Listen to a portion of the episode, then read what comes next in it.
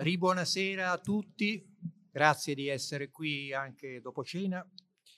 D'altronde chi conosce i festival eh, di Limes sa delle nostre cattive abitudini. Domani ci sarà un'altra serata ancora più divertente e, soprattutto di alto livello artistico dedicata a Pushkin con eh, la poetessa Viera Pavlova, Natasha Pavlova, grande soprano, con un'introduzione di Olga Strada e veramente avendo già in parte visto questo spettacolo vi consiglio di non perderlo. E vi ricordo anche che domani mattina alle 10 ci sarà la prima eh, tavola rotonda introdotta e moderata da Dario Fabbri sul eh, triangolo delle Bermude, Cina, Russia, America. Oggi parliamo di questo signore che vedete alle mie spalle, Camillo Benso, conte di Cavour, nato a Torino nel 1810, ivi morto nel 1861, l'uomo che fece dell'idea d'Italia uno Stato. Lo Stato che oggi è governato dalla persona con cui ho dialogato prima. Perché Cavour? Perché io credo, beh, innanzitutto confesso di non essere, ammesso che lo sia, mai eh, imparziale e oggettivo. Confesso di avere una simpatia per questo grande personaggio storico che considero paradossalmente poco valutato nel paese e direi anche nello Stato, nelle strutture dello Stato che ha fondato. A mio avviso un colosso di dimensioni molto superiori al paese che ebbe la fortuna di contribuire a fondare, mettiamola così, anche se Piero Gobetti eh, scrisse qualche tempo dopo che il risorgimento fu un soliloquio di Cavour. Evidente esagerazione, sì, certo, ma non del tutto. Io penso che senza una personalità di questo livello non ci sarebbe stata l'Italia in quei tempi, sicuramente non in quei modi, non so nemmeno se la idea d'Italia si sarebbe mai fatta Stato. Perché tutto contribuiva a pensare ancora fino a pochissimo tempo prima della Costituzione del Regno d'Italia, tutto lasciava pensare che eh, non fosse possibile unificare la penisola. Ma eh, Cavour seppe cogliere con straordinaria sapienza geopolitica il momento storico che eh, si era aperto con la crisi del sistema di Vienna, con la crisi del principio di legittimità che quel sistema informava e contribuendo a formare l'Italia, formò il primo Stato che usciva effettivamente formalmente dal sistema della legittimità di Vienna e fondava il principio di nazionalità completamente stravolgendo quello che era appunto il sistema precedente. E quindi dando uno sbocco geopolitico a un'onda storica che certamente veniva da lontano e che aveva visto qui a Genova nel 1830 il giovane Cavour festeggiare per le strade di, di Genova la notizia della rivoluzione in Francia al grido di Viva la rivoluzione, viva la Repubblica più o meno come Mazzini.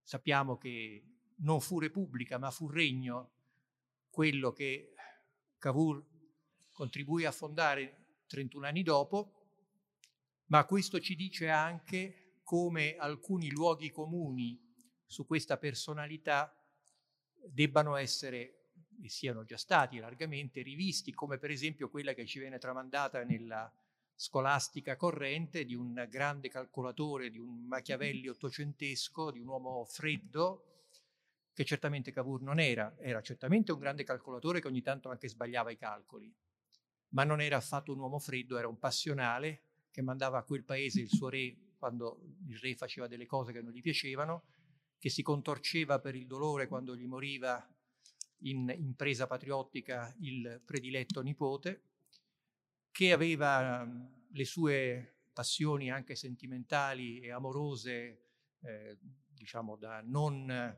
uomo da matrimonio, e che eh, aveva soprattutto una fissazione sentimentale, cioè l'amore per l'Italia. E forse questo aspetto credo che vada colto, cioè il fatto che lui sentisse di dover riportare l'Italia a una vita istituzionale statuale, non di inventare l'Italia, perché lui poggiava questa sua passione patriottica sulla idea che l'Italia esistesse e che avesse bisogno di qualcuno che la mettesse al mondo in maniera formale e la radicasse in un territorio, quello della penisola, attenzione della penisola tutta intera. Non ha mai pensato Cavour a un'ipotesi di grande Sardegna, per capirci, a un'ipotesi puramente sabauda. Certamente lui serviva il re di Sardegna, a suo modo, o meglio pensava che il re di Sardegna servisse i suoi disegni per essere un pochino più schietti, ma sempre avendo di mira l'unità della penisola, tutta intera. Anzi, diceva, verrà il tempo anche di Trieste, dell'Istria, della Dalmazia, con una preveggenza che poi sappiamo finì in catastrofe, che contraddistingue molto spesso, uno leggendo la corrispondenza di Cavour, leggendo i suoi discorsi, ha l'impressione, devo dire, molto rara di eh, leggere quasi un profeta, cioè qualcuno che andava molto avanti nell'interpretazione del suo tempo, qualche volta troppo avanti.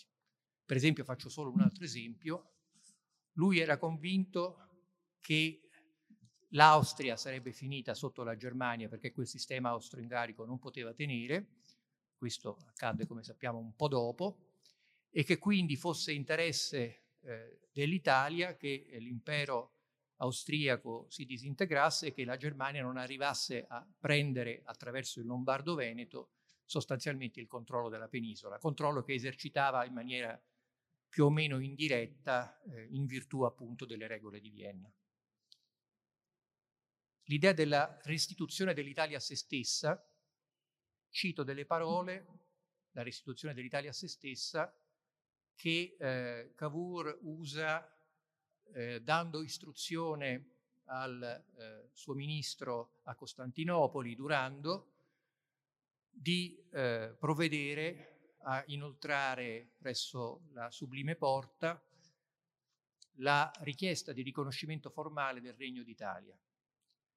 Ed è, eh, ed è molto interessante leggere le lettere che Cavour fa scrivere o scrive ai suoi messi, ai suoi ambasciatori in alcune, in alcune capitali del mondo, perché in tutte queste ricorre il tema della restituzione dell'Italia, non dell'invenzione. E vi leggo, traducendo dal francese, perché come sappiamo Cavour era francofono, figlio di una madre svizzera, ginevrina. Ginevra, come sappiamo, era un po' ai margini del Ducato di Savoia, anche se poi i savoiardi avevano raggiunto, o meglio la, la, il Ducato Sabaudo aveva raggiunto il lago Lemano già nel XIV secolo, ma l'oligarchia di Ginevra aveva resistito e ancora oggi eh, in Svizzera diciamo, c'è una tendenza ad appropriarsi di Cavour come di un proprio connazionale. Ma dicevo, eh, infatti la Svizzera è il paese che insieme all'Inghilterra per primo riconosce l'Italia. Eh, dicevo questa lettera scritta al marchese Emanuele D'Azeglio, nostro ambasciatore a Londra, Torino 17 marzo 1861. La data è importante, 17 marzo, perché se voi andate a vedere che cosa accadde cento anni dopo, nel 1961, quando l'Italia repubblicana volle celebrare il centenario dell'Unità d'Italia, vedrete che il centenario venne celebrato, ma vedi un po', il 25 marzo, non il 17. E perché? Perché il 17 marzo la legge che letteralmente attribuiva a Vittorio Emanuele II, secondo re di Sardegna, quindi nel, nella numerazione dinastica, la titolarità dell'Italia, beh, eh, si trattava della legge numero 4671 secondo la eh, numerazione del Regno di Sardegna, cioè non, non la legge numero uno dell'Italia. Cogliete la differenza. E per una repubblica richiamarsi alla monarchia come fondatrice dello Stato che in quel momento appunto si era dato una veste repubblicana era evidentemente ancora intollerabile. E qui voi scoprite, credo, a proposito dell'attualità, una delle gravissime lacune di questo paese, la mancanza di senso della continuità. Lo sottolineo perché è del tutto futile parlare di strategia se non si ha il senso della continuità. A mio avviso, avere il senso della continuità dell'Italia vuol dire almeno conoscere la storia da Augusto in poi, cioè dalle regiones, quindi dalla costituzione di un sistema peninsulare centrato su Roma, insisto, centrato su Roma, e poi naturalmente eh, per le vie carsiche tutte le varie manifestazioni successive o non manifestazioni. In questa lettera, ripeto, e la leggo, signor Marchese, il Parlamento nazionale ha appena votato e il Re ha sanzionato la legge in virtù della quale Sua Maestà Vittorio Emanuele II assume per sé e per i suoi successori il titolo di Re d'Italia. La legalità costituzionale ha consacrato così l'opera di giustizia e di riparazione che ha restituito l'Italia a se stessa, qui ha rendu l'Italie à elle-même. Da questo giorno l'Italia afferma altamente di faccia al mondo la sua propria esistenza. E se voi prendete le lettere che scrive, mi sono qui elencato gli stati a cui Cavour fa scrivere prima di morire, perché come sapete in giugno morirà, eh, questi sono l'Inghilterra, la Svizzera, poi al terzo posto gli Stati Uniti d'America, il Portogallo, l'impero ottomano, la Svezia, il Belgio, i Paesi Bassi, il Brasile. Non fa scrivere, guarda caso, alla corte ovviamente di San Pietroburgo, alla Russia, grande potentrice fra l'altro delle due Sicilie, all'Austria, il nemico con la N maiuscola, e, a proposito di quello che dicevo prima, alla Confederazione Germanica. In tutte queste lettere il concetto della ricostituzione, non della costituzione dell'Italia, quindi sottolineo la continuità dell'idea d'Italia, è centrale. Dicevo della sua passione patriottica che ricorre in molte sue lettere private, in molti suoi discorsi pubblici e anche in quello che sappiamo fosse il suo tono eh, conversativo anche in privato. Una frase nota ma che vale la pena sottolineare di questo tipo di sentore dice preferisco vedere svanire la mia popolarità, perdere la mia reputazione, ma veder fare l'Italia. E per un notevole megalomane qual era Cavour, accettare di perdere in qualche modo la sua reputazione voleva dire praticamente morire, cosa che peraltro accadde e francamente a parte la malaria credo che anche la fatica di avere costruito questa improbabilissima, all'epoca almeno, Italia abbia contribuito a spegnere molto presto la sua esistenza. Un altro aspetto interessante, secondo me, che può essere anche di lezione per noi quando parliamo di strategia italiana, è che da un punto di vista genetico e linguistico, come dicevo, Cavour di italiano aveva davvero poco. Parlava francese come eh, prima lingua, faceva fatica, anche se poi aveva imparato a parlare un buon italiano, ma certamente non proprio eh, quello dell'Arno, a parlare la lingua nazionale aveva, faceva fatica, come vi dicevo aveva origini transalpine e soprattutto aveva vissuto dal punto di vista della formazione culturale e intellettuale tra Londra, Parigi, Bruxelles e Ginevra. Come vedete, tre diciamo, centri, oltre che politici, culturali, eh, fondamentali di quella che lui chiamava l'Europa vivente. E lui diceva la missione mia è quella di fare l'Italia e di agganciarla all'Europa vivente, cioè di agganciarla alla civiltà moderna, di agganciarla alla civiltà liberale, di agganciarla a un sistema europeo in cui l'Italia potesse essere una nazione degna di stare alla pari con nazioni con una storia e una potenza anche superiore. E qui sta, eh, io credo, il primo eh, miracolo eh, di Cavour, e cioè il volgere il vincolo esterno in risorsa interna. Noi siamo stati educati, siamo cresciuti in una repubblica, la nostra, che a un certo punto della sua parabola finì per credere talmente poco in se stessa dal doversi fondare sull'idea del vincolo esterno, che tradotto in italiano vuol dire io non sono capace di fare nulla, qualcuno mi spieghi quello che devo fare. Allora, che cosa c'è di più netto e di più chiaro di una simile negazione del principio di nazionalità? Cioè, che senso ha uno Stato che non attribuisce a se stesso la capacità di esistere e che cerca in altri, che evidentemente ragionano dal loro punto di vista e guai se non lo facessero, e che cerca in altri il riferimento, il padre o la madre che ti deve portare per mano perché tu non sei capace. Beh, lui aveva fortissimo il senso delle proporzioni, sapeva di essere il capo del governo di uno Stato relativamente, ma togliamo l'avverbio, minore nel contesto europeo. E però sapeva che nel gioco che si era aperto nella crisi del concerto di Vienna, l'Italia poteva usare dell'interesse altrui, e in particolare dell'interesse francese e di quello inglese. Per dirla in maniera molto sbrigativa, Cavour usò la Francia per fare l'Italia del Nord e usò l'Inghilterra per agganciarvi l'Italia del Sud, con una delle più brillanti operazioni coperte della storia, che fu la spedizione dei Mille, in cui l'uso reciproco di Garibaldi e Cavour e l'uso di Garibaldi e di Cavour dell'Inghilterra e naturalmente l'uso inglese di Cavour, però eh, che portarono alla unificazione della penisola, era non visibile immediatamente ma evidente.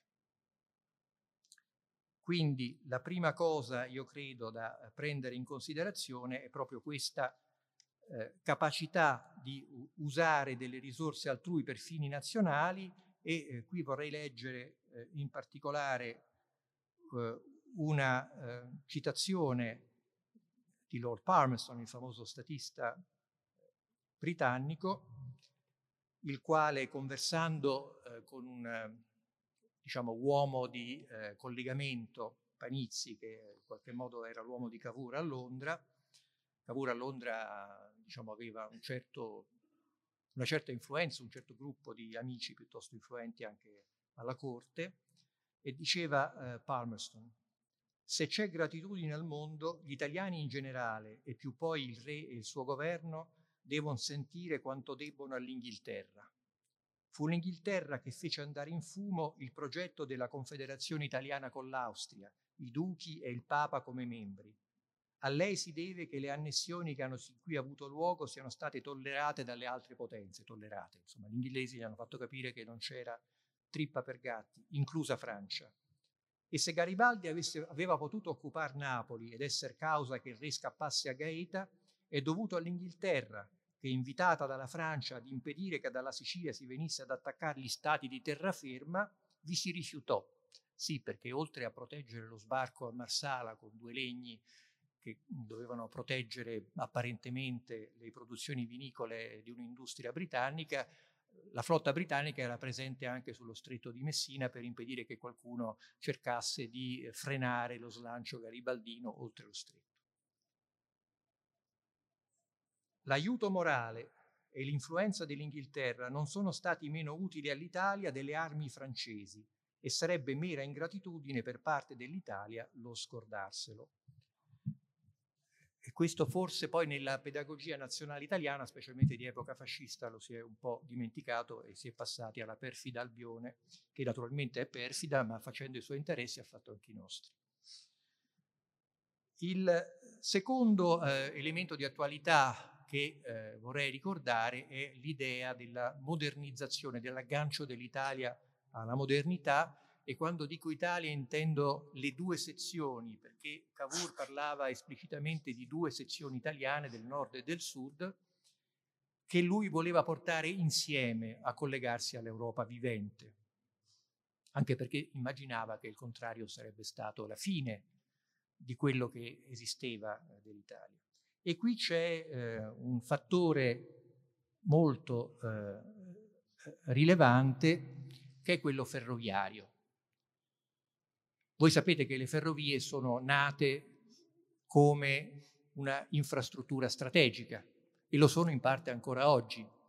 Basti vedere le differenze di scartamento fra i paesi, basti vedere il fatto che non c'è una lingua franca ferroviaria, ma ogni confine determina un nuovo ambito linguistico. Basti vedere che le ferrovie sono state costruite essenzialmente, specialmente nell'Ottocento, ma non solo, per portare le truppe al fronte e per, eventualmente per riportarcele indietro se hai perso. Eh, l'idea di eh, Cavour era che le ferrovie, così come avevano portato lo sviluppo, la modernità, l'industrializzazione nel cuore del continente, e naturalmente partendo dall'Inghilterra, potevano e dovevano diventare uno strumento di aggancio dell'Italia all'Europa e di eh, infrastrutturazione della penisola. Ora che mm, non c'è più il Presidente del Consiglio che giustamente pensava di non parlare di TAV, vorrei ricordare che il progetto TAV è un progetto cavuriano, eh, nel senso che se voi andate a riprendere l'articolo che lui scrisse eh, nella eh, eh rivista che vedete riprodotta qui, la Revue Nouvelle del primo maggio 1846, un saggio appunto sui, sulle ferrovie in Italia. Beh, qui eh, ci sono eh, dei passi che eh, ci riportano proprio a la, questo concetto di andare oltre le Alpi e qui forse anche il fatto dell'eredità sabauda conta perché eh, insomma lo Stato dei Savoia è uno Stato tipicamente di passo, cioè uno Stato che controllava i valichi transalpini e che eh, viveva del collegamento tra i suoi possedimenti cisalpini e i suoi possedimenti transalpini. E eh, in questo articolo Cavour traccia le eh, linee di quello che doveva essere il collegamento dell'Italia innanzitutto e poi il collegamento dell'Italia all'Europa. Lui diceva l'Italia può essere divisa in due grandi sezioni. Al nord la valle del Po, cui si ricongiungono le pianure della Romagna e delle Marche fino ad Ancona e Loreto. Al mezzogiorno tutte le contrade che gli Appennini separano e che i mari Adriatico e Mediterraneo circondano da tre lati. Quindi aveva una visione molto geografica eh, della penisola e delle sue linee di faglia interne. E eh, a proposito di ferrovie e di connessioni globali, qui c'è qualcosa che addirittura può essere letto come un'anticipazione delle famose vie della seta e soprattutto scritto 23 anni prima dell'apertura del canale di Suez. Dice testualmente Cavour, la sua posizione, la posizione dell'Italia, al centro del Mediterraneo, dove come un immenso promontorio essa pare destinata a connettere l'Europa all'Africa, le renderà incontestabilmente, quando il vapore la attraverserà in tutta la sua lunghezza, il percorso più breve e più comodo dall'Oriente all'Occidente. Appena ci si potrà imbarcare a Taranto, ho parlato poco fa di Taranto eh, ricordando il povero imprenditore, manager cinese che va a bussare dal sindaco locale, questo già vi dice quanto eh, centrato su Roma sia lo Stato italiano, per connettere appunto le vie della seta all'Italia all'Europa, e quello non sa chi sia, quindi manco gli apre la porta. Appena ci si potrà imbarcare a Taranto o a Brindisi, la distanza marittima che oggi occorre superare per recarsi dall'Inghilterra, dalla Francia e dalla Germania in Africa o in Asia sarà dimezzata. L'Italia fornirà ugualmente il mezzo più rapido per andare dall'Inghilterra nelle Indie e in Cina. I porti dell'Italia saranno in grado di condividere con quelli dell'oceano e del mare del nord, parliamo evidentemente di del cosiddetto Northern Range attuale, l'approvvigionamento dell'Europa centrale in derrate esotiche. E poi, ancora accennando a quella che sarebbe stata, ancora non c'era, la famosa ferrovia imperiale Vienna-Trieste, 1857, stabilisce che, cito, fra tutte queste è forse la sola la cui utilità per l'Italia possa essere contestata. Anche questo è un punto interessante. Trieste sappiamo è un punto di attracco cinese in questo momento privilegiato, avanzato, ma Trieste è italiana?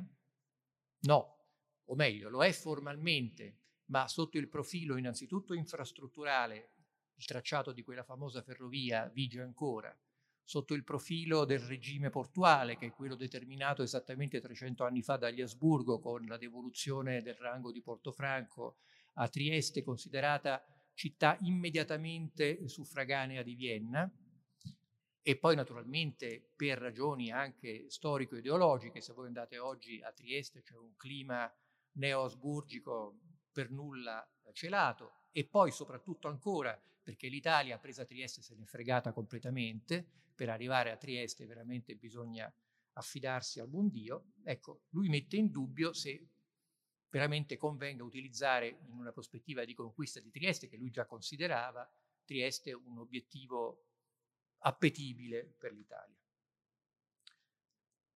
La faccio breve, però è evidente che eh, stiamo parlando di una concezione strategica a tutto tondo eh, di cui oggi è difficile rintracciare le tracce. E infine l'unità, la struttura unitaria dello Stato, che eh, da un punto di vista materiale sembrava assolutamente improbabile, viste eh, le differenze che esistevano eh, nel nostro paese che purtroppo sotto il profilo economico sono rimaste o addirittura si sono accentuate per certi aspetti negli ultimi anni e che quindi restando alla pura economia rendevano, non dico improbabile, ma demenziale forse eh, l'unificazione delle due sezioni, ma che lui dal punto di vista geopolitico considerava invece decisive, naturalmente mettendoci un quarto di passione in più che andava oltre la mera intelligenza. E soprattutto eh, io credo che il genio di un politico si veda nella capacità di trasformare le sconfitte militari in vittorie geopolitiche. E su questo noi siamo stati, con Cavour e non solo, eh, poco dopo la metà del secolo scorso, o meglio di due secoli fa, dimentico sempre che ho scavallato il XX secolo, un miracolo, come diceva Bismarck, l'Italia è figlia di tre S, Solferino, ci prendiamo la Lombardia, Sadova, ci prendiamo grazie alla vittoria prussiana il Veneto e poi Dulcis in fundo, Sedan e quindi la vittoria tedesca sulla Francia che ci permette di arrivare a Roma. È difficile ricordare, immaginare un altro paese della taglia dell'Italia o anche di una taglia diversa che si sia costituito grazie a sconfitte altrui fino a un certo punto e che abbia quindi saputo utilizzare anche quella che apparentemente era una voce negativa del bilancio per trarne un esito positivo.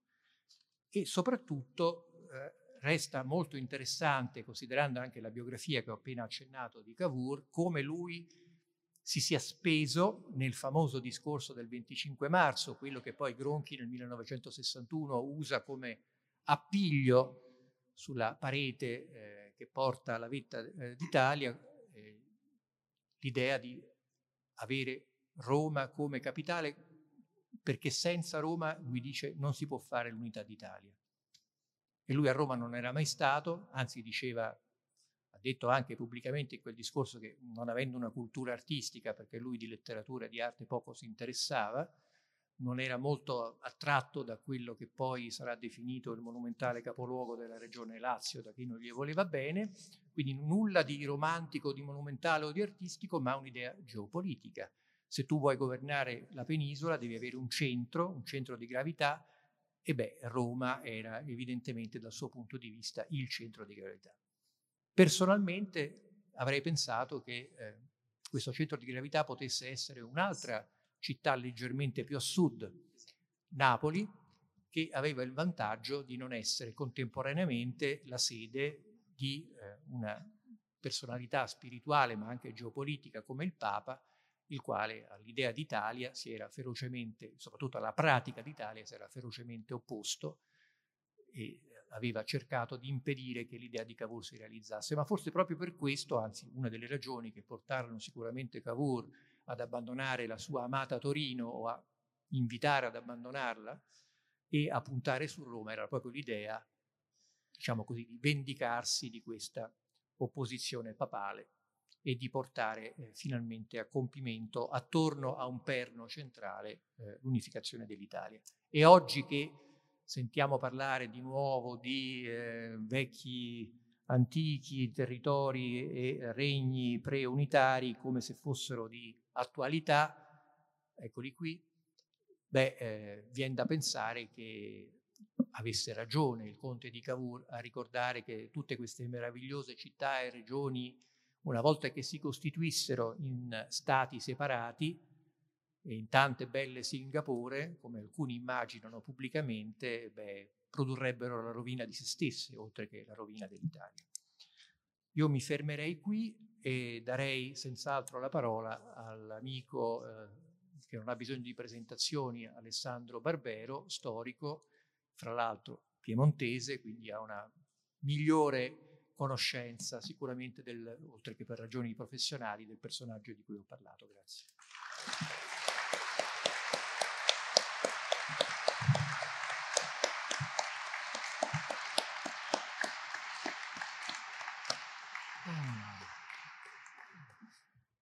Bene, grazie buonasera a tutti.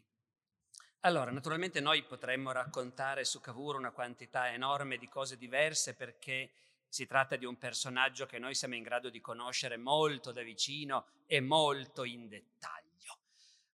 Un uomo politico del suo livello e della sua epoca ha lasciato una tale marea di lettere, lettere private, che noi poi oggi leggiamo. Erano destinate a persone specifiche, dovevano leggere soltanto loro, ma noi oggi le leggiamo appunto. E una tale quantità di disposizioni ufficiali, di ordini di gabinetto, di missive diplomatiche, che è possibile seguire l'andamento della sua mente e il lavorio della sua mente sull'arco di tutta la sua vita, non solo negli anni in cui è stato un politico, ma già prima, già quando era un ragazzo di buona famiglia e con grandissime ambizioni e pochi soldi, quando poi è diventato un giovanotto attivo negli affari e ben deciso a diventare l'uomo più ricco del regno, cosa che è diventato effettivamente, e quando è diventato un economista rispettato, poi quando si è buttato in politica. Allora, fra le tante cose di cui potremmo parlare, io vorrei fermarmi innanzitutto su questo, sull'idea d'Italia, e scusate se a dirlo così oggi sembra già subito una cosa come dire, scolastica, scontata. Eh, vorrei provare a fare l'esatto contrario. Cavour nasce nel 1810, suddito dell'imperatore Napoleone, in un Piemonte che è stato annesso integralmente alla Francia e una serie di dipartimenti francesi, in una grandissima e ricchissima famiglia nobile che è pienamente allineata col regime napoleonico, Ovviamente quando quattro anni dopo torneranno i Savoia, la famiglia di Cavour si allineerà immediatamente alla restaurazione e continuerà a prosperare e a fare affari anche sotto i Savoia, ma quando nasce lui è una famiglia talmente inserita nel sistema napoleonico che il padrino di Cavour è il principe borghese, governatore napoleonico di Torino, si chiama Camillo Borghese, è per quello che anche il nostro si chiama Camillo. E la madrina naturalmente è la moglie del principe Camillo Borghese, cioè la Paolina, Paolina Bonaparte, sorella dell'imperatore. È chiaro che questo bambino in quel contesto, con in più una mamma di Ginevra, la sua lingua materna è il francese. In quegli anni lì non è che in Piemonte si parlasse tanto francese, l'italiano si parlava male e il francese malissimo ma la nobiltà di corte in quegli anni parlava francese. E dunque Cavour per tutta la vita si troverà più a suo agio col francese che non con l'italiano. Ora, quello che è importante, che viene fuori in modo sorprendente dalla corrispondenza del giovane Cavour, ma non è sorprendente perché lui era uno speciale. Secondo me è proprio il contrario, perché lui scrive a un'infinità di persone, nessuno delle quali sembra trovare strano quello che lui dice, quello che è sorprendente per noi oggi, che siamo abituati a pensare appunto che siccome l'Italia politica unita non esisteva, e allora è un po' come se non ci fosse stata proprio l'Italia, no? E siamo abituati a pensare che l'italiano non lo parlava nessuno e quindi non c'era l'Italia. Invece quello che è sorprendente è vedere come per un giovane come Cavour, ma per tutta la sua generazione, che è quella che ha fatto il risorgimento, era del tutto ovvio sapere che c'era l'Italia, che loro vivevano in Italia, che erano italiani e che era del futuro dell'Italia che la loro generazione si preoccupava. Questo viene fuori in modo martellante dalla corrispondenza e dai libri del giovane Cavour. A vent'anni c'è stata la rivoluzione di luglio in Francia. È caduta la monarchia borbonica, adesso sale la monarchia degli Orléans. Ci sono grandi aspettative di progresso. E Cavour scrive a un amico inglese. Sentivamo prima di questi amici che lui ha sempre coltivato. Cavour scrive a un amico inglese, in francese naturalmente, traduco. Mentre tutta l'Europa si incammina con passo deciso nella via del progresso, la misera Italia è sempre prostrata dallo stesso sistema di oppressione civile e religiosa. Siamo ridotti a contemplare la nostra patria attraverso le baionette austriache. Dite ai vostri compatrioti che non siamo indegni della libertà. Cinque anni dopo, Cavour scrive, pubblica il suo primo libro, è uno studio sulla condizione delle classi operaie. Nel fare quella ricerca capisce parecchie cose che poi gli torneranno utili quando sarà al governo, quando per esempio spiegherà che lo sciopero rimane una brutta cosa e va represso, però i salari degli operai bisogna aumentarli se vogliamo evitare il socialismo. Eh, a 25 anni pubblica il suo primo libro in francese. Un amico, che poi è Cesare Balbo, altro nobile torinese, altro protagonista del risorgimento, gli scrive e lo sgrida. Perché hai scritto in francese? Dovevi scrivere in italiano. E Cavour gli risponde in francese. Avrei dovuto stendere il mio lavoro in italiano. Era per me un dovere. Guarda, malgrado tutte le delusioni, l'amore per la mia patria italiana non si è per nulla indebolito nel mio cuore. 25 anni, eh? Amo l'Italia e la vorrei servire in qualche modo. Vorrei contribuire al suo onore e alla sua gloria. Poi dice, in quell'epoca le specializzazioni non sono ancora di moda. Potrei fare il letterato, lo scrittore, potrei fare lo scienziato, forse anche, ma pensa di più a fare il letterato in realtà in quel momento. E dice, non ne ho la possibilità, perché io devo fare l'umiliante confessione che la lingua italiana mi è rimasta sino ad oggi completamente estranea. Poi ben presto si convincerà che non è fare lo scrittore comunque il suo lavoro. In un'altra lettera confessa, dice io non sento in me alcun genio letterario, eh, ci sono completamente privo di immaginazione. Non sono mai stato capace di inventare neanche una favoletta per divertire un bambino. Niente in realtà non era del tutto privo di immaginazione, ma la sua immaginazione si metteva in movimento quando si parlava di politica. E questo da sempre. Scusate, vi somministro lettere di Cavour una dopo l'altra, ma è, è, è stata pensata così questo, questo intervento. A 22 anni Cavour scrive a un'altra amica, la marchesa Giulia di Barolo, una delle donne più ricche, anche lei, del regno, grande benefattrice. È una lettera di quelle che si scrivono a 22 anni. Avete presente quando a 22 anni ti senti molto adulto e guardi con un certo distacco a come eri ingenuo quando ne avevi 17? Ecco. Cavour a 22 anni dice io ormai sono disilluso, non ci credo più ai sogni della mia adolescenza. E qui cito, quando avrei creduto del tutto naturale risvegliarmi un bel mattino primo ministro del Regno d'Italia. Siamo nel 1832. Non c'è alcun Regno d'Italia all'orizzonte, mancano ancora altri 30 anni. Ma Cavour confessa a un'amica intima in privato, noi lo leggiamo, ma nessuno doveva leggerlo, che lui da ragazzino si immaginava primo ministro del Regno d'Italia.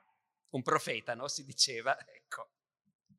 E questa prospettiva italiana è quella che lo guida quando, dopo questi anni di giovinezza in cui brancola un po', si entusiasma per la rivoluzione in Francia, lui è ufficiale in quel momento del genio, armadotta, e quindi guardata con sospetto dal governo e dalla polizia, perché sono degli intellettuali pericolosi gli ufficiali del genio. Tanto che Cavour nel 30, dopo la rivoluzione in Francia, si dimette dall'esercito perché si è reso conto che è spiato dalla polizia. Eh, e capisce che essere ufficiale del genio contribuisce a farlo passare per un pericolosissimo sovversivo agli occhi del governo dei Savoia. Allora, in quegli anni brancola un po' nel buio, poi però viene il momento in cui decide che quello che vuole fare è diventare ricco. Tenete conto che lui è di famiglia straricca, ma è il figlio cadetto. Andrà tutto al fratello maggiore. Il papà lo lascia giocare, gli dà dei soldi, lo, eh, gli dà delle dritte per giocare in borsa. Cavour non è quel gelido calcolatore, è un entusiasta, è un passionale, si butta, perde rovinosamente. A 30 anni scrive Pari- da Parigi al padre per comunicargli che ha perso 40.000 franchi, ehm, mezzo milione di euro e dice al papà, guarda, se non paghi tu, eh, l'unica alternativa che ho è farmi saltare le cervella. Il papà paga, dopodiché Cavour mette la testa partito, impara a usare meglio le soffiate che gli arrivano dagli amici di famiglia, diventa straricco, ma diventa straricco studiando i meccanismi dell'economia e diventa anche il più rispettato economista del regno. E come economista pubblica, pubblica saggi sulle esportazioni, sulle ferrovie del Regno di Sardegna, nemmeno per idea. Sono saggi sulle esportazioni dell'Italia, dove ragiona sull'esportazione della seta piemontese e dell'olio pugliese come se si trattasse di un unico comprensorio. E scrive sulle ferrovie nel 1945, è il saggio che citava anche il direttore, quindi ben prima che ci sia anche soltanto la prima guerra d'indipendenza, ma è un saggio su quello che fer- lo sviluppo delle ferrovie porterà all'Italia. Tra parentesi, io ero rimasto convinto che la TAV fosse un progetto vecchio di 30 anni e che per quello fosse un po' assurdo pensare di vendercelo come una cosa indispensabile per il nostro futuro. Apprendo con piacere che è un progetto vecchio di 170 anni, invece. Eh, dopodiché, Dopodiché Cavour scrive questo saggio per una rivista svizzera, tanto per cambiare, per una rivista svizzera sulle ferrovie italiane. E su come le ferrovie porteranno all'Italia un grande futuro, il direttore della rivista non osa pubblicarlo.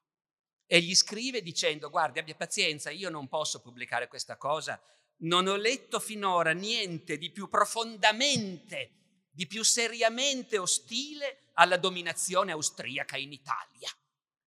Non si parla affatto della dominazione austriaca nel saggio, ma si dice che bisognerebbe fare il treno Torino-Milano eh, e forse Torino-Milano-Venezia.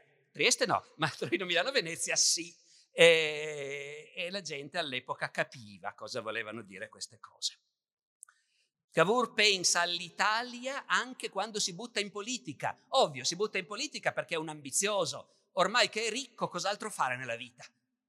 A fortuna, proprio in quel momento scoppia il 48 e quindi c'è lo statuto e quindi per la prima volta nella sua vita vive in un paese dove ci sono i partiti, le elezioni, i giornali liberi, ci si butta.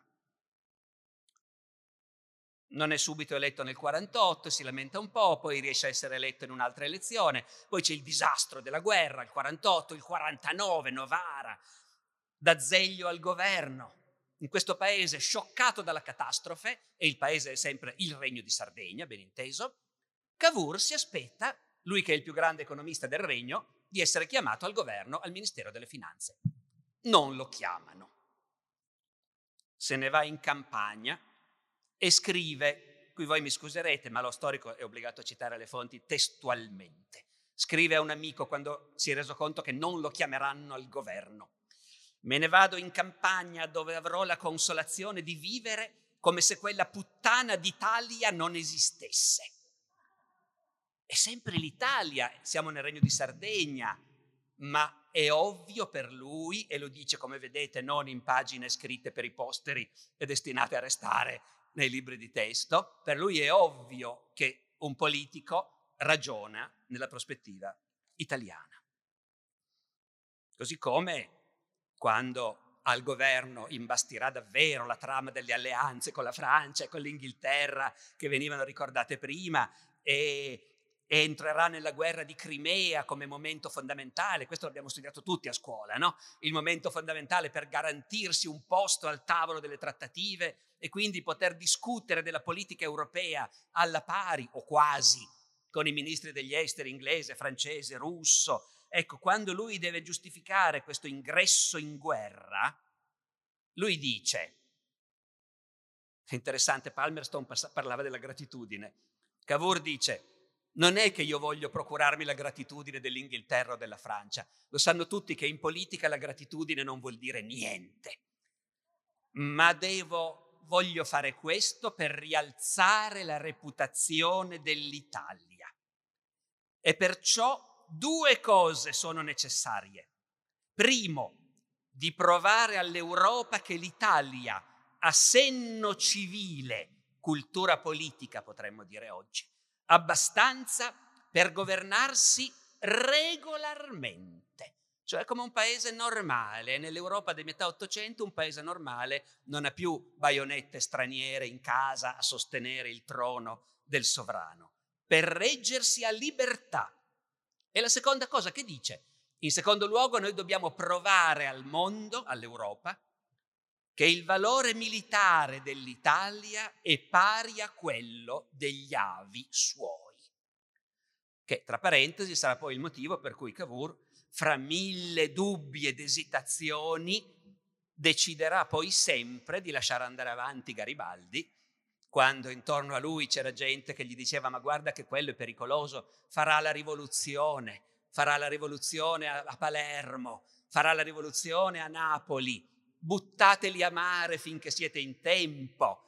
Ed è lì che Cavour dirà quella frase meravigliosa che è stata citata, dirà a un certo punto, no, io ho deciso, dobbiamo lasciare andare avanti Garibaldi, preferisco giocarmi la mia reputazione agli occhi dei governi, perché tutti i governi d'Europa stanno guardando con preoccupazione, ecco, piuttosto che non veder fatta l'Italia, visto che all'improvviso si è scoperto che si può fare, subito.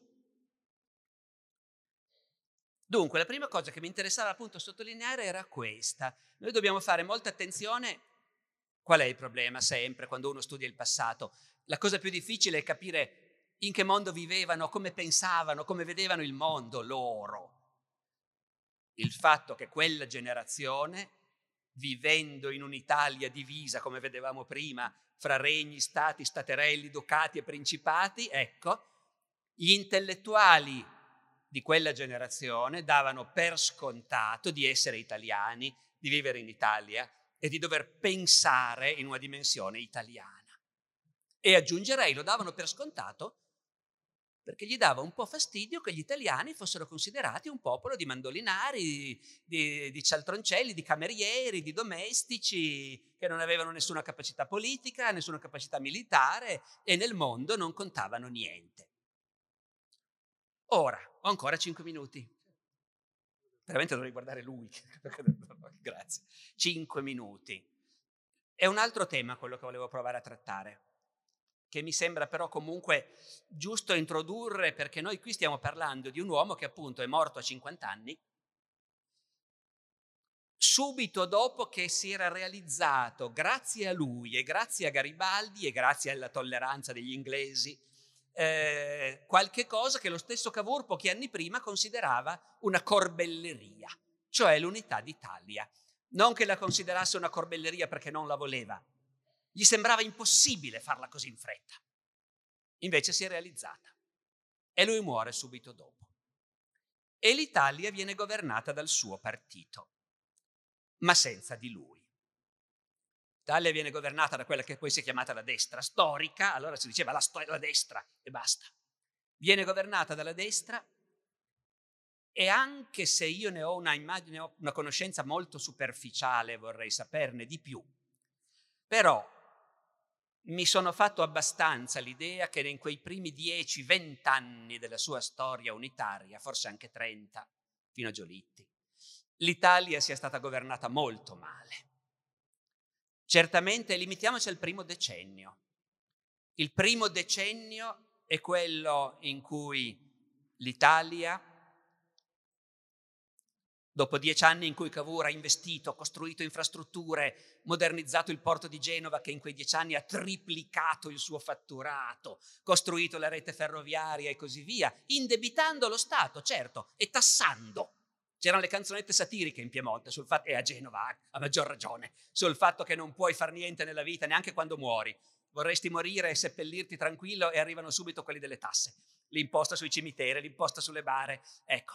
E, e i suoi successori decidono che la cosa più importante è il pareggio di bilancio e gli investimenti non è che smettano, si fanno, si fa qualcosa anche al sud, ferrovie, ma poco. Gli investimenti si fanno poco perché bisogna fare il pareggio di bilancio. E pazienza se il paese è poverissimo e se fare il pareggio di bilancio vuol dire la fame per le masse e le rivolte contro la tassa sul macinato. Almeno non l'hanno messo nello statuto, di fatti, di fatti. Però hanno fatto quella politica lì. E poi e poi hanno avuto l'enorme problema dell'insoddisfazione nel mezzogiorno che si è tradotta nel brigantaggio e lì è chiaro che la repressione è stata di una violenza estrema per mano di un esercito a cui la politica ha dato mano libera e la politica è la politica nazionale naturalmente, erano governi pieni di ministri anche meridionali, ma le classi dirigenti meridionali, i galantuomini, erano in prima linea per volere che i briganti fossero sterminati naturalmente. E poi si fa la terza guerra di indipendenza, un'altra catastrofe morale. È vero che prendiamo il Veneto, però l'immagine dell'Italia agli occhi del mondo su, e ai propri stessi occhi subisce un tracollo in quell'occasione. È difficile immaginare oggi quanto fossero delusi tanti di quelli che ci avevano creduto nell'Italia unita. Anche qui voglio fare un paio di citazioni e chiudo con quelle. All'indomani del disastro di Custozza e di Lissa, Pasquale Villari, allora professore all'Università di Firenze, futuro ministro della pubblica istruzione, Pasquale Villari pubblica sul Politecnico un articolo che si intitola Di chi è la colpa? Sentite come nel 1866 Pasquale Villari vede l'Italia. Vi è nel seno della nazione stessa un nemico più potente dell'Austria ed è la nostra colossale ignoranza. Sono le moltitudini analfabete i burocratici macchina, i professori ignoranti, i politici bambini, i diplomatici impossibili, i generali incapaci, l'operaio inesperto, l'agricoltore patriarcale e la retorica che ci rode le ossa. Non è il quadrilatero di Mantova e Verona che ha potuto arrestare il nostro cammino, ma è il quadrilatero di 17 milioni di analfabeti e 5 milioni di arcadi, cioè appunto la classe dirigente immersa nella sua cultura astratta. Un altro che ci sta male da morire è Carducci. Carducci qualche anno dopo, pubblicando la collezione completa dei Giambi e dei Podi nell'82, scrive una prefazione micidiale su che cos'è l'Italia di cui lui parlava in quei versi degli anni 60 e 70. Lui dice, Carducci, io ero dei moltissimi che nel 59 e nel 60 accolsero la formula garibaldina Italia e Vittorio Emanuele, senza nessun entusiasmo per la parte moderata e i suoi condottieri, ma lealmente, come Garibaldi, che per realismo politico aveva accettato di fare la guerra per unificare l'Italia come regno e non come repubblica. E Carducci poi fa il bilancio di quello che hanno fatto quelli che lui chiama i moderati, ma io vorrei aggiungere che Cavour era un moderato. Cavour era un moderato che temeva i rossi e temeva i neri, che temeva i rivoluzionari e temeva i reazionari ed era pronto, come disse lui stesso, a picchiare allo stesso modo sui rossi e sui neri. I suoi successori, pur continuando a chiamarsi moderati, picchieranno di più sui rossi. E Carducci ricorda gli indegni procedimenti usati con l'esercito garibaldino e con Garibaldi, la politica violenta e corruttrice, tirannica insieme ed anarchica, che sgovernò le province del Mezzogiorno, il fuoco contro il popolo, non solo contro i briganti al sud, ma anche contro la folla che a Torino protestava contro il trasferimento della capitale a Firenze. E poi dice Carducci, eppure sopportammo cotesto e altro avremmo sopportato se dopo una dittatura di cinque anni i moderati ci avessero dato nel 66 la vittoria. Ma i vincitori di Castelfidardo ci diedero Custozza i trionfatori di Gaeta ci diedero Lissa. E ancora, e chiudo, lui dice, cosa mi importerebbe se l'oligarchia dei moderati militaristi dopo una vittoria avesse seguitato a trattare il paese anche peggio di prima. Che importerebbe pur che l'Italia avesse vinto? A tutto si rimedia fuorché al disonore. E in quell'anno, il 66, l'Italia ebbe inoculato il disonore. Non contar nulla, essere in Europa quello che è il matto nel gioco dei tarocchi. Peggio, essere un mendicante, essere un cameriere che chiede la mancia. Questa è la, l'Italia agli occhi di Carducci. E la plebe contadina e cafona muore di fame, o in bestia di pellagra e di superstizione, o emigra. Oh, menatela almeno a morire di gloria contro i cannoni dell'Austria o della Francia o del diavolo che vi porti. Allora, il giochino che vi volevo proporre è e se Cavour non fosse morto.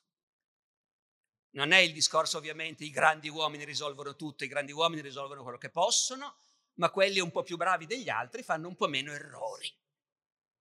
Immaginare l'Italia degli anni 60 governata da un Cavour che forse non penserebbe che il pareggio di bilancio valga le rivolte popolari, la fame, la pellagra e che forse avrebbe investito in modo diverso la guerra del 66. Eh, forse, forse, forse, ecco. Eh, e forse avrebbe gestito in modo diverso la, la lotta contro il brigantaggio e la repressione nel sud. Chi lo sa?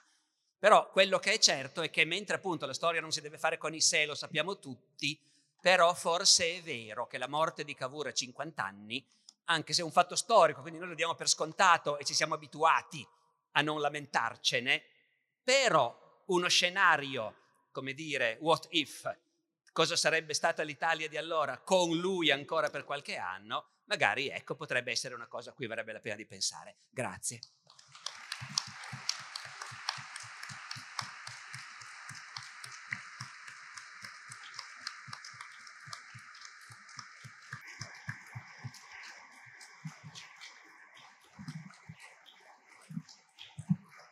Se poi Alessandro tu avessi voglia di scrivere come sarebbe stata l'Italia nei dieci anni successivi, lo pubblicherei molto volentieri.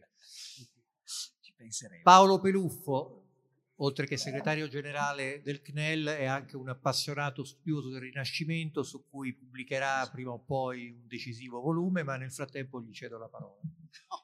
mi veniva in mente un fatto che mi ha fatto venire in mente Lucio introducendo questa serata, eh, quella lettera del 17 marzo 1861 di Cavour a Emanuele d'Azeglio, eh, non so come finì nelle mani eh, verso diciamo, il 20 di maggio del 1999 al presidente Ciampi, nel momento in cui entrava nel suo studio al Quirinale per la prima volta. E lui eh, la lesse dice, beh, in francese però questa la voglio qui. E la fece incorniciare ed è rimasta quella lettera lì proprio. E restituire l'Italia a se stessa e la tenne per tutti i sette anni in cui fu presidente della Repubblica nel suo studio alla vetrata, quello diciamo da cui poi si fa il messaggio di fine anno e, e ci teneva moltissimo a quella lettera. Eh, ovviamente, diciamo, noi abbiamo riflettuto col presidente Ciampi tante volte su eh, figura di Cavour.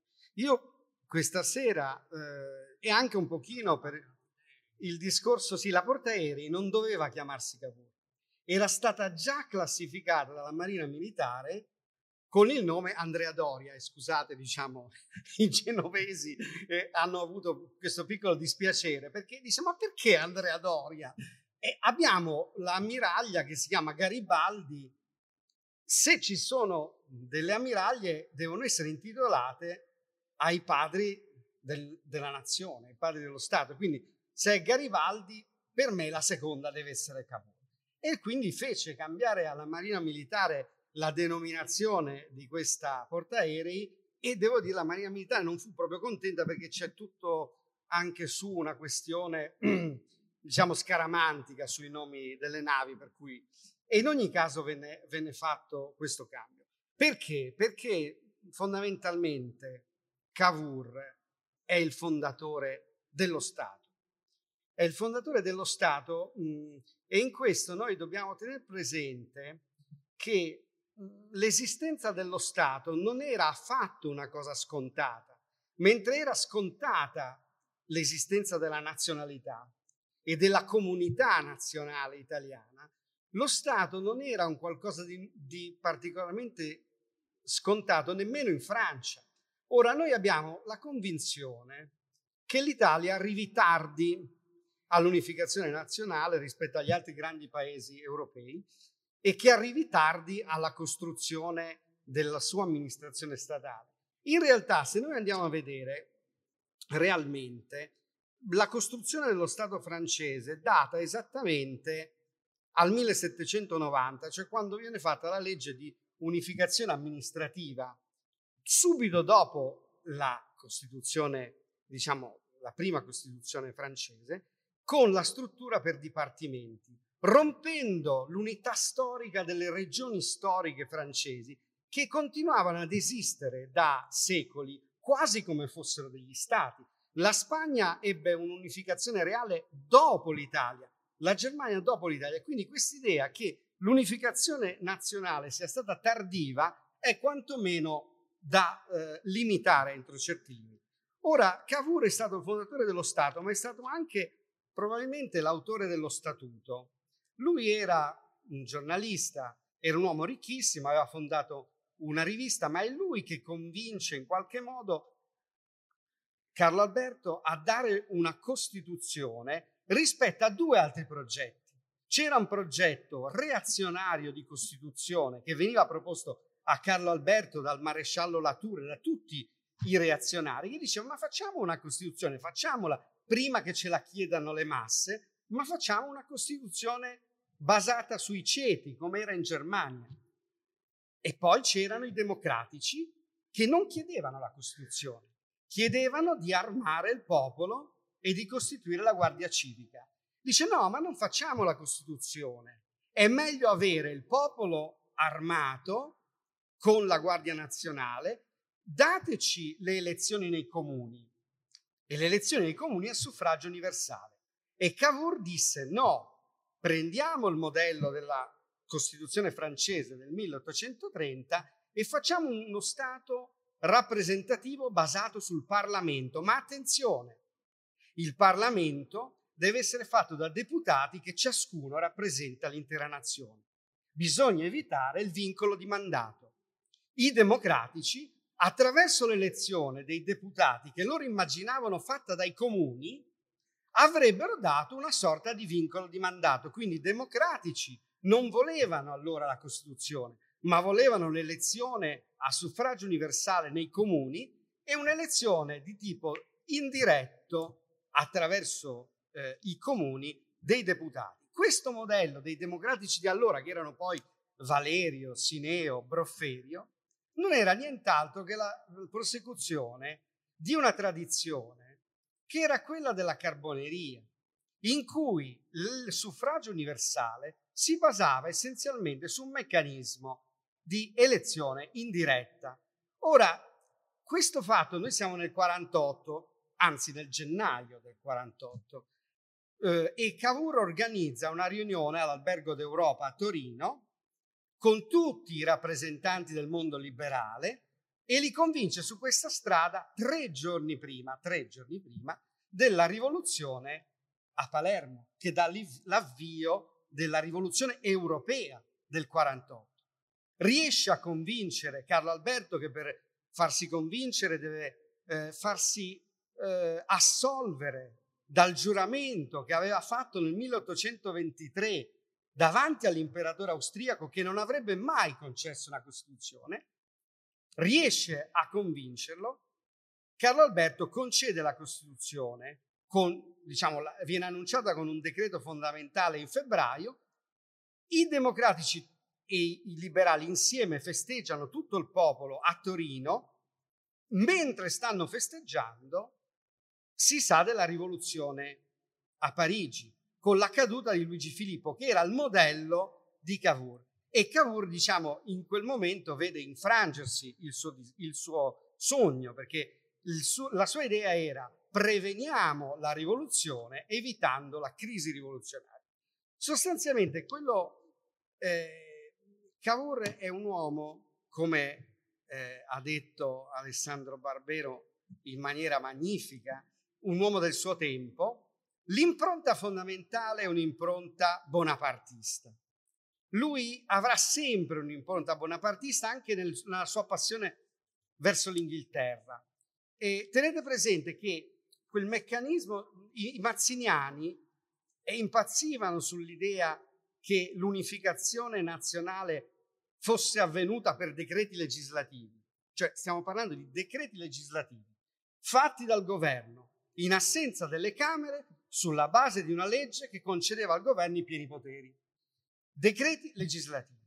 E i decreti legislativi consentirono a diversi governi nel corso del 1859, del 1860, ma fino al, alla legge del 1865 che crea la struttura dello Stato, di unificare il paese senza un'assemblea costituente, senza un atto fondativo. Eh, ovviamente il filo sottile era quella Costituzione che nel 48 aveva copiato una Costituzione di vent'anni prima, che a sua volta copiava una Costituzione di vent'anni prima francese e che quindi in fondo era ultra superata. Cavour eh, crea, stando fuori dal governo, quella Costituzione che non prevedeva il governo, perché il governo non era previsto dallo statuto, che non prevedeva un presidente del Consiglio, che non prevedeva la fiducia e il vincolo di fiducia tra i ministri e il Parlamento. E allora tutto ciò che è avvenuto nei famosi dieci anni del decennio cavouriano, cos'è? È una straordinaria creazione dell'ingegno, perché tutto ciò che noi consideriamo naturale, e cioè che c'erano dei governi che si alternavano, gli intrighi del re per far saltare i governi, per sostituirli, per imporre i suoi ministri, che però poi dovevano trovare una maggioranza e la maggioranza ce l'aveva Cavour in Parlamento. Tutto ciò è un'opera di Cavour, è un'opera della prassi, non era scritta nelle regole. Il Regno di Napoli concede la Costituzione prima di Carlo Alberto. Ovviamente a Napoli succede la tragedia il 15 maggio del 48 con i cannoni, la gente fa le strade, le barricate, eccetera. Quella Costituzione di Napoli non venne mai abrogata, ma non venne attuata. Quindi ciò che è avvenuto in quegli anni eh, per merito di Cavour, non solo di Cavour, anche di D'Azeglio, di tutto un gruppo dirigente, è un qualcosa di miracoloso. Per questo dico, noi siamo convinti che l'Italia è arrivata tardi all'unificazione, siamo convinti dalla tradizione storiografica e in parte anche dalla manipolazione, diciamo, di narrazioni che abbiamo dato per scontato che il risorgimento sia stato una rivoluzione di serie B, una rivoluzione minore fatta da minoranze, senza il coinvolgimento del popolo, che sia stata una rivoluzione eterodiretta, l'Inghilterra, le trame, è tutto vero, e tu, ovviamente tutti noi sappiamo che Anthony Panizzi, Antonio Panizzi, esule modenese che citava Lucio, che diventa il fondatore della British Library e che quindi diventa il centro della cultura a Londra e anche dell'organizzazione settaria attorno agli esuli italiani, è un uomo del governo inglese e lui organizza la proto spedizione dei mille perché organizzano, comprano un vascello con i soldi dei servizi segreti inglesi per liberare Settembrini, Poerio e i eh, galeotti politici del, nei, nelle carceri a Ventotene, nelle varie carceri eh, borboniche per andare a liberarli. Il eh, battello naufraga e, e comunque la stessa organizzazione, la stessa che tenta l'operazione, che poi passa sotto il nome della spedizione di Sapri, è della stessa, sempre attraverso le stesse persone, che poi si trasformerà nella spedizione dei mille. Allora, l'intrigo internazionale, l'eterodirezione c'è, ma questa eterodirezione non sarebbe arrivata a niente se non ci fosse stato un organismo vivente che era quel Parlamento, quel rapporto tra il Parlamento e un governo, quella dialettica, quella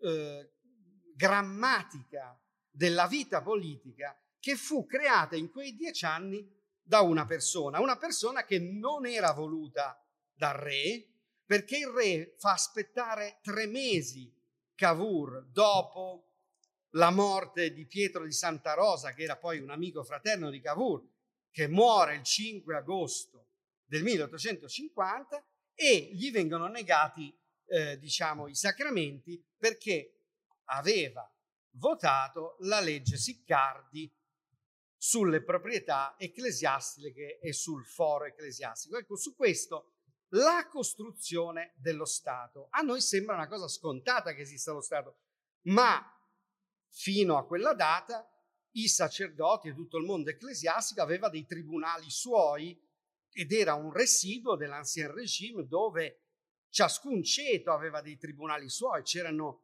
eh, la specialità giurisdizionale dei nobili. Quindi sostanzialmente la data della nascita di un principio di Stato nazionale è allora.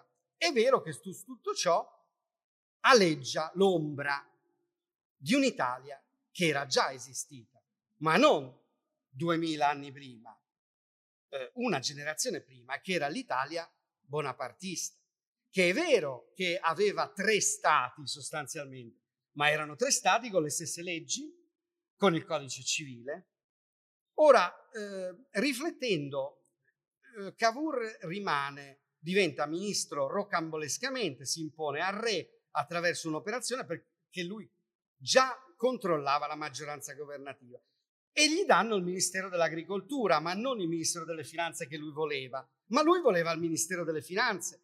Gli danno anche la Marina e lui dice ma io della Marina non so cosa farmene, però capisce c'è il porto di Genova, il porto di Genova va trasformato in un vero porto.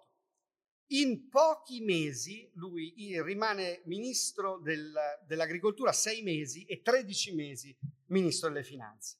In quei 13 mesi lui fa 14 accordi commerciali con tutti i paesi del mondo, partendo dalla Francia con un accordo che non lo soddisfaceva per niente, ma poi col Belgio e l'Inghilterra, accordi che nessuno avrebbe mai fatto allora libero scambio senza reciprocità, abbassamento, eh, quindi esposizione dell'economia del Piemonte e della Liguria alla concorrenza mondiale. Perché? Perché lui voleva l'interdipendenza e accettava l'idea della deindustrializzazione di quel poco di industria che c'era. Allo stesso tempo, contemporaneamente, organizza un piano impressionante di investimenti pubblici liberismo nel commercio, spesa pubblica per costruire le ferrovie. 8 chilometri di ferrovie in Piemonte e Liguria nel 1848, 1000 chilometri di ferrovie nel 1860. Indebitamento con l'estero, creazione del debito pubblico. Il debito pubblico fatto da Cavour non ha pari al mondo. Lui eh, fa uno, una piccola operazione pubblicitaria cercando di rompere il, la morsa della casa Rothschild sul Piemonte, ma era un'azione dimostrativa con una minore casa eh, anglo-danese, il tasso di interesse era del 20%, che, cioè stiamo parlando di cose spaventose, cioè viene comprato con uno sconto del 20% il valore nominale dei titoli. Quindi lui non ha paura di... Eh, contemporaneamente il suo progetto era quello di sviluppare la circolazione monetaria e lui si rende conto che Genova è un porto e acquisendo Genova lo Stato di Savoia aveva acquisito una banca perché poi essenzialmente era San Giorgio, quindi eh, capisce che ha una leva creditizia paurosa totalmente inutilizzata E cosa fa? Tenta, non riuscendoci, di creare la leva finanziaria attraverso la circolazione della banconota, della circolazione legale. Del... Non riesce in questo, però riesce nella costruzione di un embrione di sistema bancario uniforme. Quindi libertà eh, di commerci, investimento pubblico, indebitamento, leva monetaria, l'economia esplode.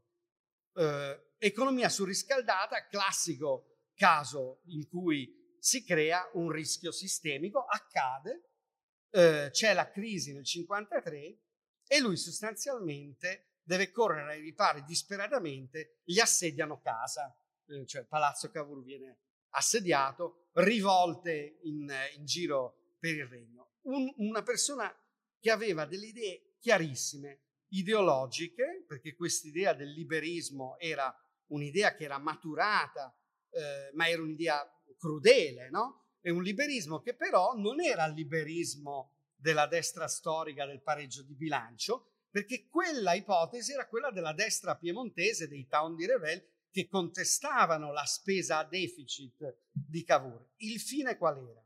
Il fine era la creazione delle infrastrutture, la creazione dello Stato, la, la rendere il Piemonte in grado di fare la guerra. Ovviamente eh, noi abbiamo l'idea di un decennio di continuità. Se noi lo andiamo a vedere è, è bellissimo perché sono spezzoni di pochi mesi in pochi mesi si va da una crisi all'altra.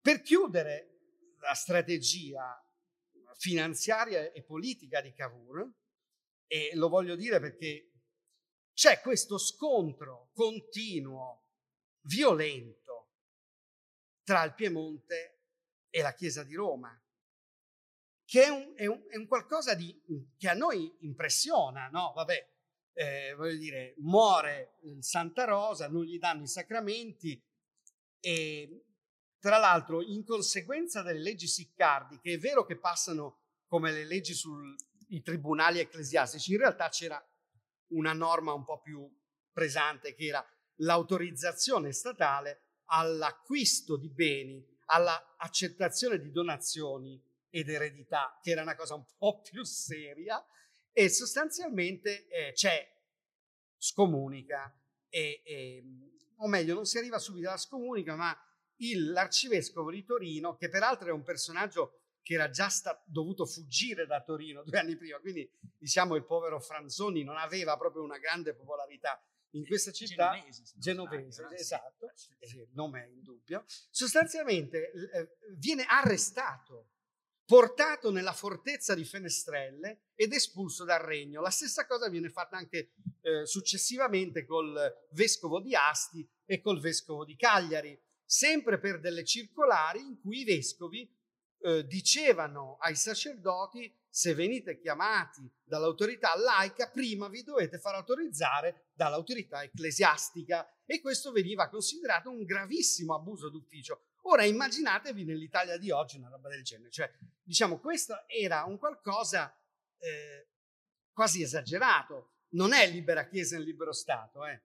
cioè libera Chiesa e libero Stato è propaganda, era un, un'idea teorica, qui era lo Stato che eh, affermava la proprietà pubblica dei beni ecclesiastici e la natura pubblica della funzione ecclesiastica.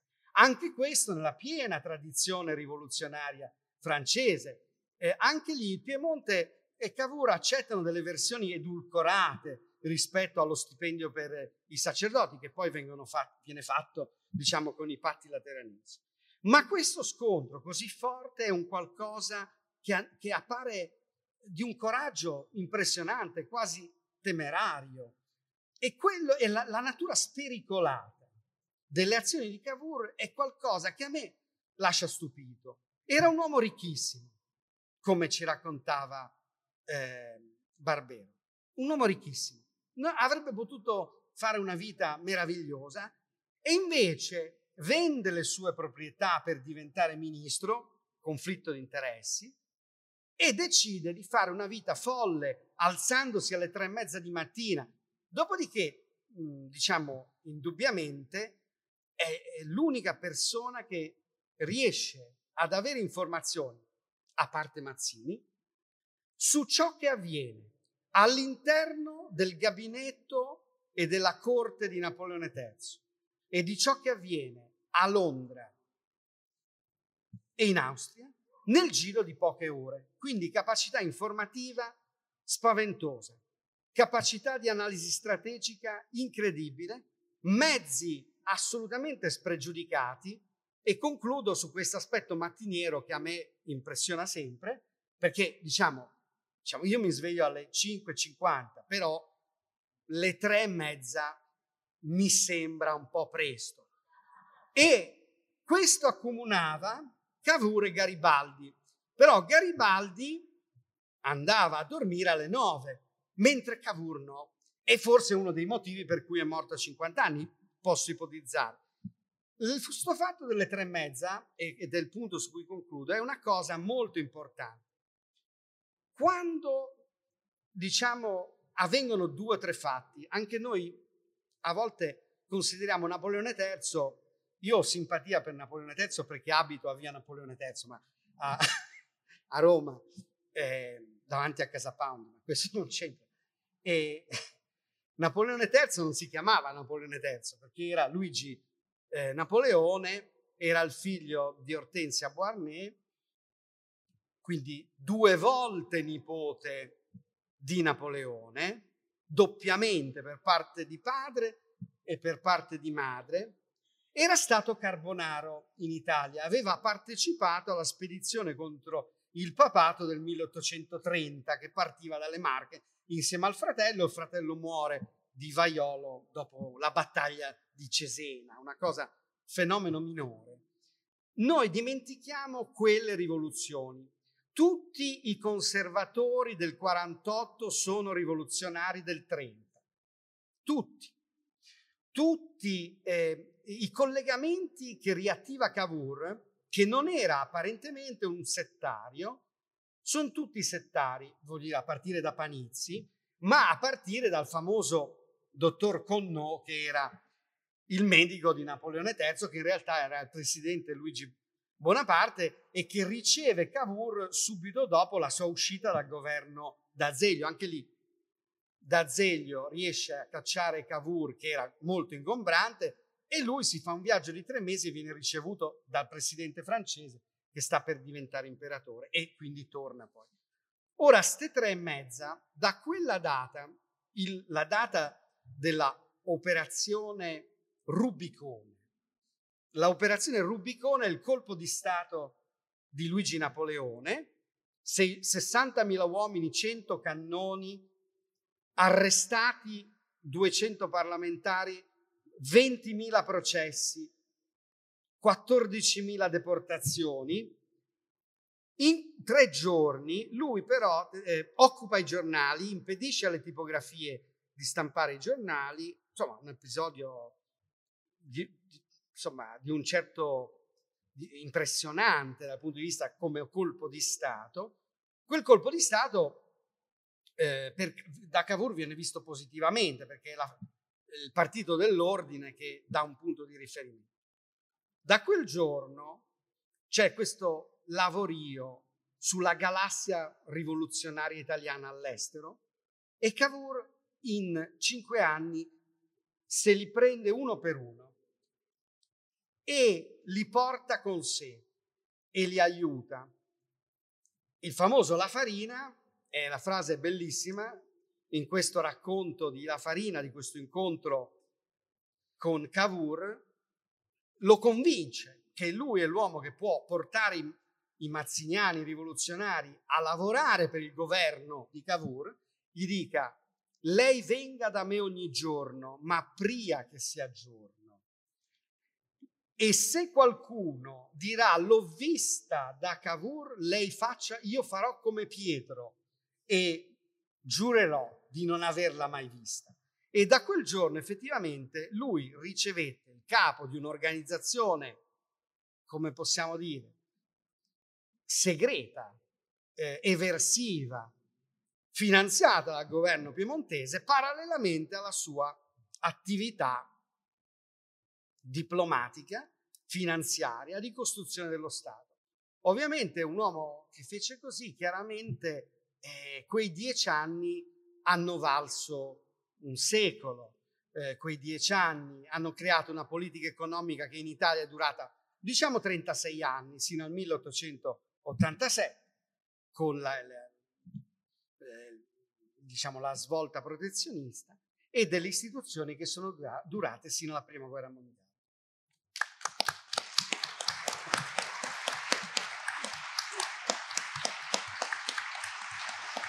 Facciamo un secondo.